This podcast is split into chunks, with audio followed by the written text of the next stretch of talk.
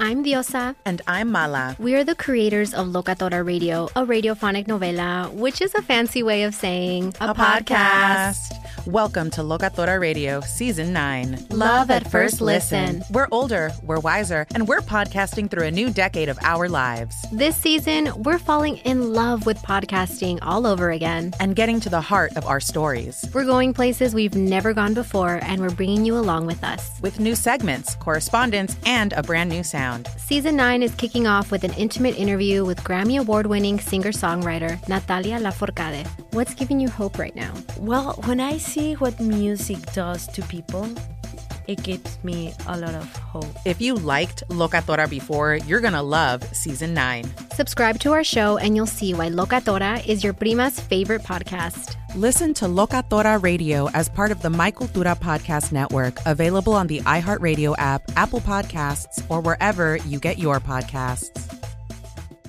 Hi, this is Kurtwood Smith. You remember me from such TV comedies as That 70s Show and That 90s Show on Netflix. I'll never forget the words that my grandfather said just before he kicked the bucket. He said, Watch how far I can kick this bucket. People ask me where I get my dad jokes from. I tell them to listen to the Daily Dad Jokes podcast. Listen to Daily Dad Jokes every day on the iHeartRadio app, Apple Podcasts, or wherever you get your podcasts. It's Thursday, October 20th. I'm Oscar Ramirez in Los Angeles, and this is the Daily Dive. The latest way immigration smugglers are trying to recruit more help is by advertising on social media apps such as TikTok, Instagram, and Snapchat. Posts are promising hundreds or thousands of dollars for a few hours of driving.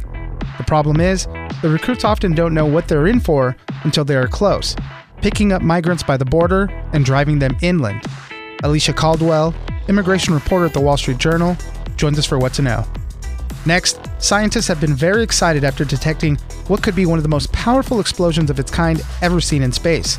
Space telescopes picked up a bright gamma ray burst 2.4 billion light years away that could have been triggered by a star exploding in a supernova and possibly creating a black hole. Miriam Kramer, space reporter at Axios, joins us for all the latest space news. Finally, marijuana use is becoming the new normal for young adults. As more states continue to legalize cannabis and the stigma surrounding it wears off, more Americans are lighting up. A big part of the growth is coming from young women, as more companies are offering products geared toward them. This November, five more states have marijuana on the ballot. Daniel de Visé, reporter at The Hill, joins us for more. It's news without the noise. Let's dive in.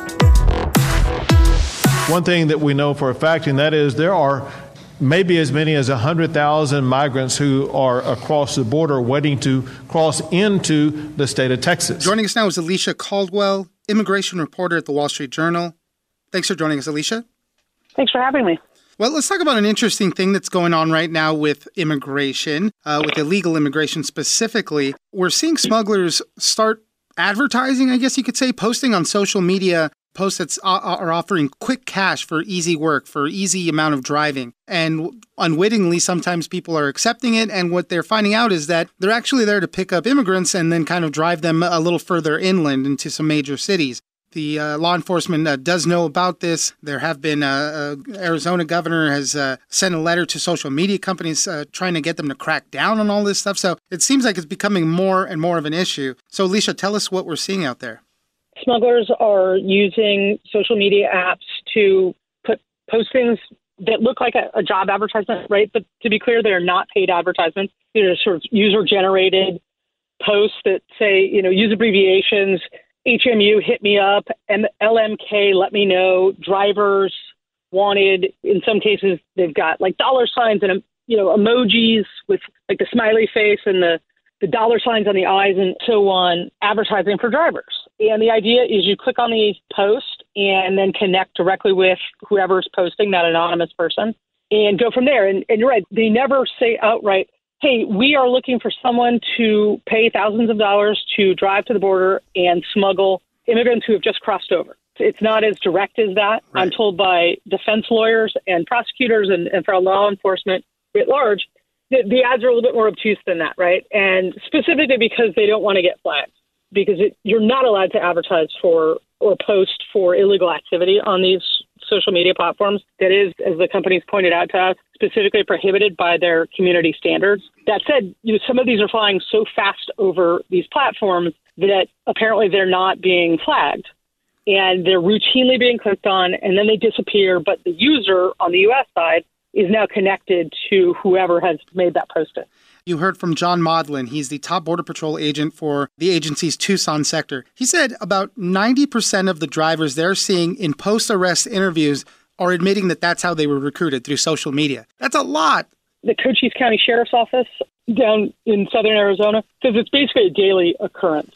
That they've they've broken up hundreds of attempts. I think it was well over 700 between March 1st and the end of September or so, which was the first several months of an operation that they launched called Operation Safe Streets. They're really looking to crack down on this, in part because obviously it's an inherently illegal activity, but the load drivers, as they call them, are also being told by the smuggling coordinators, hey, no chance you'll be caught. But, you know, if you get caught, run because you're not going to get paid unless you make your delivery, yeah. right? So, in one instance, a defendant, according to federal court records, told law enforcement he was on the phone via WhatsApp with the coordinator he'd been working with, and that driver, or that coordinator rather, told him to speed up and, and outrun, try to outrun the police. The driver did, was, you know, tried local police and, and state police tried to stop him, didn't work, stopped the car briefly. The migrants got out and were told to run. They were apprehended pretty quickly. And then police use what, what are called stop sticks, right? So they throw out something on the highway that pops your tires. Mm-hmm. The driver was able to navigate his car off the highway into a gas station parking lot, and then he and a passenger were quickly arrested. Uh-huh.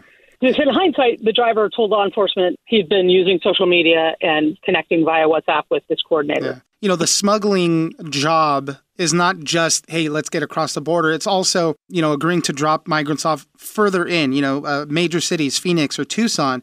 So they need somebody on the inside to get them the other part of the way. And there's an anonymity to this right? If you're just a person they picked up on social media you don't really know anything about their operation. So you can't really go back and turn on them let's say and give me information that's going to nail down the smuggler. So that's kind of why it works for them.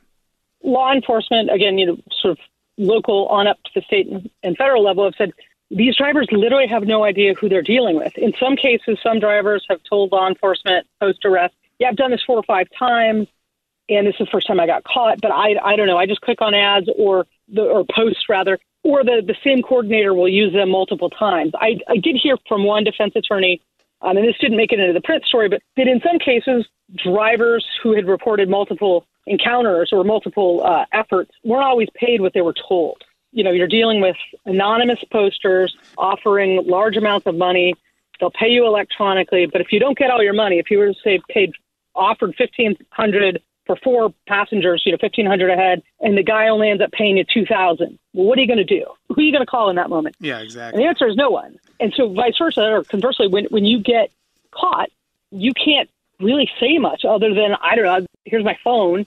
I connected with this person and away we went. And a lot of these folks, I'm told, plead guilty pretty quickly, as the U.S. attorney in Arizona explained to me yesterday. There's not a lot of wiggle room for some of these cases. Your car is pulled over, you perhaps you fled, whatever the situation is, but ultimately you're in custody chances are the migrants in your car, if they've come from the desert in southern Arizona, may still have camouflage on because almost every migrant who crosses the border now in Arizona, in the Tucson sector, I'm told, gets a full kit, heads mm-hmm. into a camouflage and a cell phone. And by the time they get to your car, they're often still wearing that. And there's cameras everywhere, yeah. and there's border patrol everywhere. So they're, they're catching these guys a lot. Alicia Caldwell, immigration reporter at the Wall Street Journal. Thank you very much for joining us. Thank you.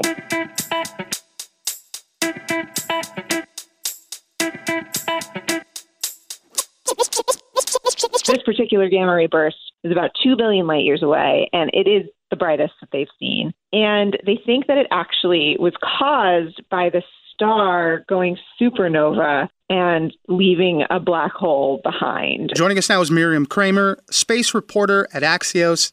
Thanks for joining us, Miriam.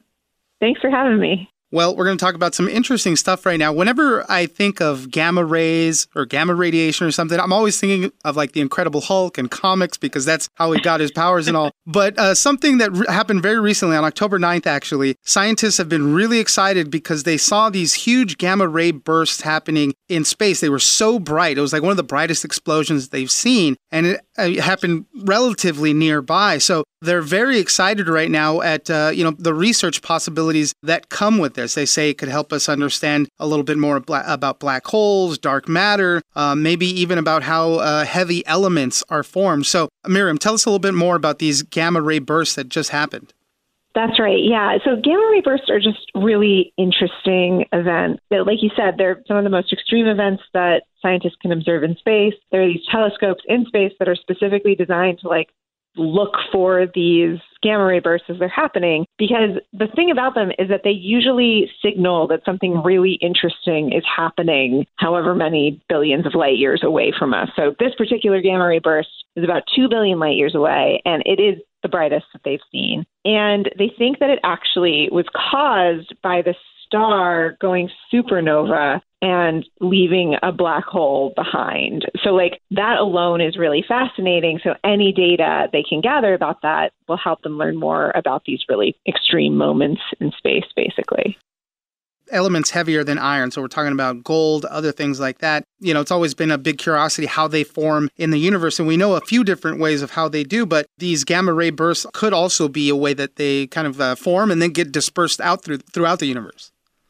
Yeah, exactly. This is one of the coolest parts of the discovery, I think, which is that they have uh, telescopes that are actually sort of able to see the aftermath of this event. So they'll be looking for these heavy metals that are being spread out through the universe. And previously, like scientists have known that these elements were created in the mergers of neutron stars, so really dense cores of like dead stars coming together and creating these big shock waves that ripple the universe effectively and spread these larger elements through it. And you know, really light elements like hydrogen, like were created during the Big Bang. But when it comes to these heavier elements, stars are what produce them. Right. Um, so I don't know. I think it's like a pretty, uh, pretty poetic thing in some way. When sure. you know, if you're looking at like your wedding band or something like that, it's like that gold probably came from a star. That's a great, great way to think of that. One of the things that you wrote about was the investment slump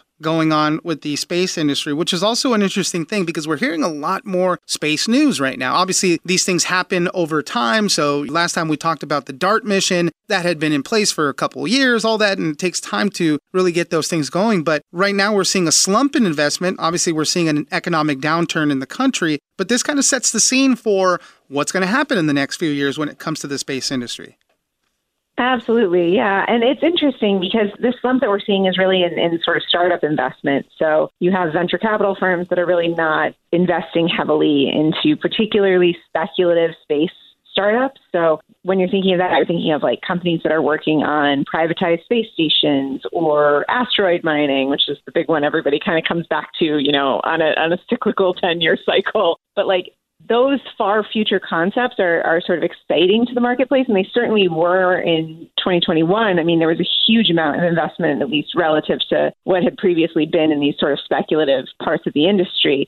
Um, and now, like, those same companies are facing some leaner times kind of even furthering on to this, uh, you, you wrote another piece about space travel, how it's really a long way from what they've been billing it as. You know, if it can be some type of commercial thing, you know, akin to the airline industry. And part of it is because, you know, uh, other than the tourist factor, you know, what else are you going to do? I mean, there's nothing, you're not going to go out to the moon or to space station and conduct business, right? It's, it's really just kind of a quick uh, vacation, quick kind of cool thing to do. And so there's even when we talk about uh, civilian space travel, we're really a long way out from, you know, the ultimate potential it could have. I think the most interesting thing to me about that is that, you know, air travel has a very obvious sort of use case. Like people need to travel for business, people need to travel for personal reasons to see their families, to go on vacation. You know, when you travel on an airplane, you get off the airplane and there are people there and air to breathe and things to do. um, but when it comes right. to space, that just like isn't the case yet. Maybe in the far future it will be and you'll have private space stations and space stations where you're manufacturing goods. And you know like if there's a futurama future where there's a just like a, a theme park on the moon you know it's like there's all of this sort of speculative idea but none of that is reality yet. And Yeah. there isn't necessarily the market demand for it. It's mostly governments and private individuals who are who are trying to make that future happen. So sort of remains to be seen like what it will look like eventually. But comparing it to the airline industry is definitely too early. Miriam Kramer, space reporter at Axios. Thank you very much for joining us. Thanks again for having me. Always fun.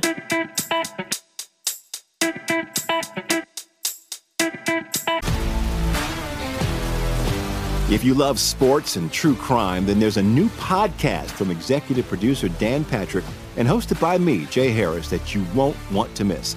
Playing Dirty Sports Scandals. Each week, I'm squeezing the juiciest details from some of the biggest sports scandals ever. I'm talking Marcus Dixon, Olympic gymnastics, Cain Velasquez, salacious Super Bowl level scandals. Join me on the dark side of sports by listening to Playing Dirty Sports Scandals on the iHeartRadio app, Apple Podcasts, or wherever you get your podcasts.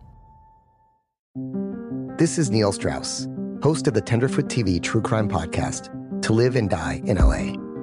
I'm here to tell you about the new podcast I've been undercover investigating for the last year and a half. It's called To Die For. Here's a clip. all these girls were sent out into the world and they were told try to meet important men try to attach yourself to important men The voice you're hearing is a Russian model agent telling me about spies sent out to seduce men with political power.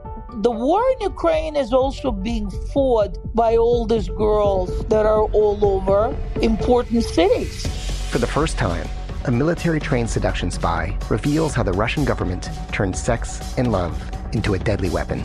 If you want to kill your target, it's easy. You just seduce him, take him somewhere, start having sex, and then he's very vulnerable, so you can kill him easily. To Die For is available now. Listen for free on the iHeartRadio app, Apple Podcasts, or wherever you get your podcasts.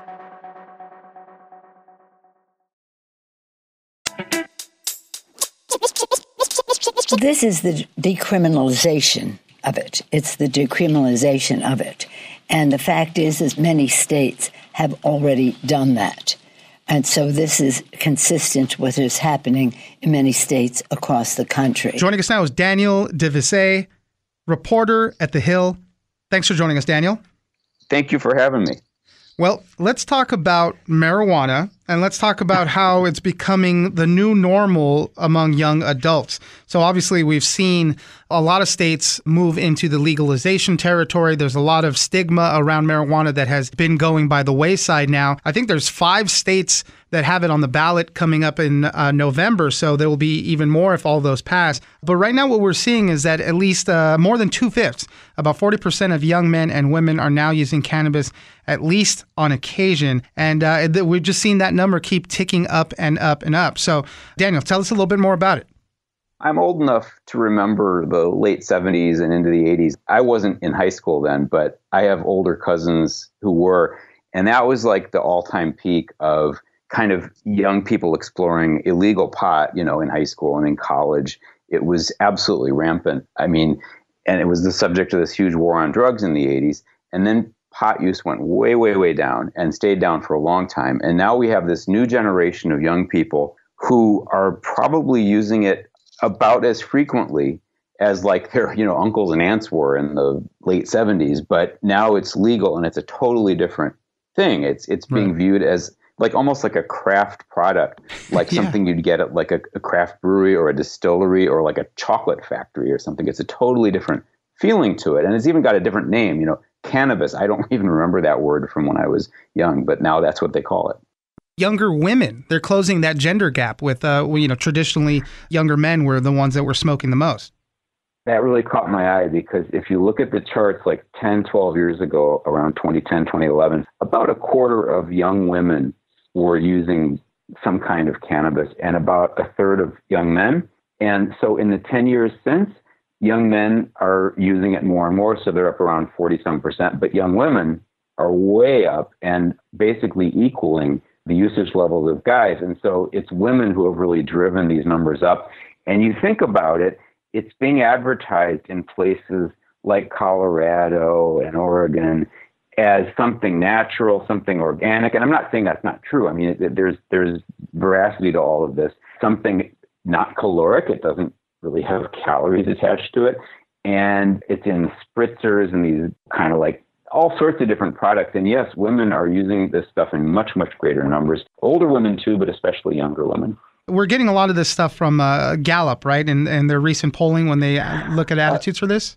Gallup is great because Gallup has been asking about this stuff since the 60s. We're pretty sure from Gallup that probably overall adult cannabis use is probably at an all time high. But these more specific numbers are from federal data. There's been federal reports put out on this stuff every year going back to the 80s, even to the 70s in some cases. So I'm, I'm actually triangulating from a few different sources. What I was driving at is I had this feeling that there's this young population in this country who are many, many, many of them are using cannabis, and many more will be if places like North and South Dakota go legal with recreational pot. And then, you know, 5, 10, 20 years from now, those people are going to be in their 30s and 40s. And I just think there will be this huge population of people who are engaging in cannabis in a, in a way that is is alien to us who are older. You know, who, yeah. we've never seen a landscape like that, right? You know, so uh, five uh, states have it on the ballot coming up in November: Arkansas, Maryland, Missouri, North, and South Dakota. And you know, there is some other data that supports that you know, uh, marijuana usage has increased in states that have legalized it. So, yeah, exactly to your point, right? It, it's going to just keep going up.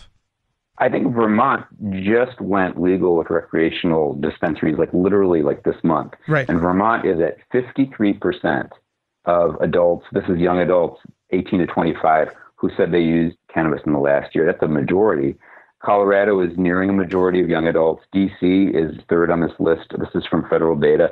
It's astonishing. So, what that means is, as I occasionally do, if you walk up and down the streets in DC, you see and you smell evidence of cannabis use fairly out in the open. And this was not the way when I was in high school in Chicago. You yeah. know, people didn't uh, very often walk around smoking weed. I mean, you'd have gotten in a great deal of trouble. well, to your point, right? I mean, uh, in Vermont, it sounds like that's a community that was just waiting for it to go legal so everybody can be a little bit more open about it. And, you know, we saw what the Biden administration was doing with pardoning all those people that had federal, uh, mm-hmm. you know, mm-hmm. simple possession convictions. A lot of people are saying that could be paving the way for some type of federal legalization or at least rescheduling of marijuana on the uh, as a Schedule One drug. Well, right, because right now, if if you're in D.C., there's this bewildering like map of rules and laws depending on if you're on federal land where I think it's still illegal, or you're on district land where it's technically not illegal but it's sort of a gray area, and it's you almost don't know where to step if you're in D.C. I suppose, and you're a young person using cannabis. You have to sort of be a little bit careful. Daniel de Visé, reporter at The Hill. Thank you very much for joining us. Thank you, man.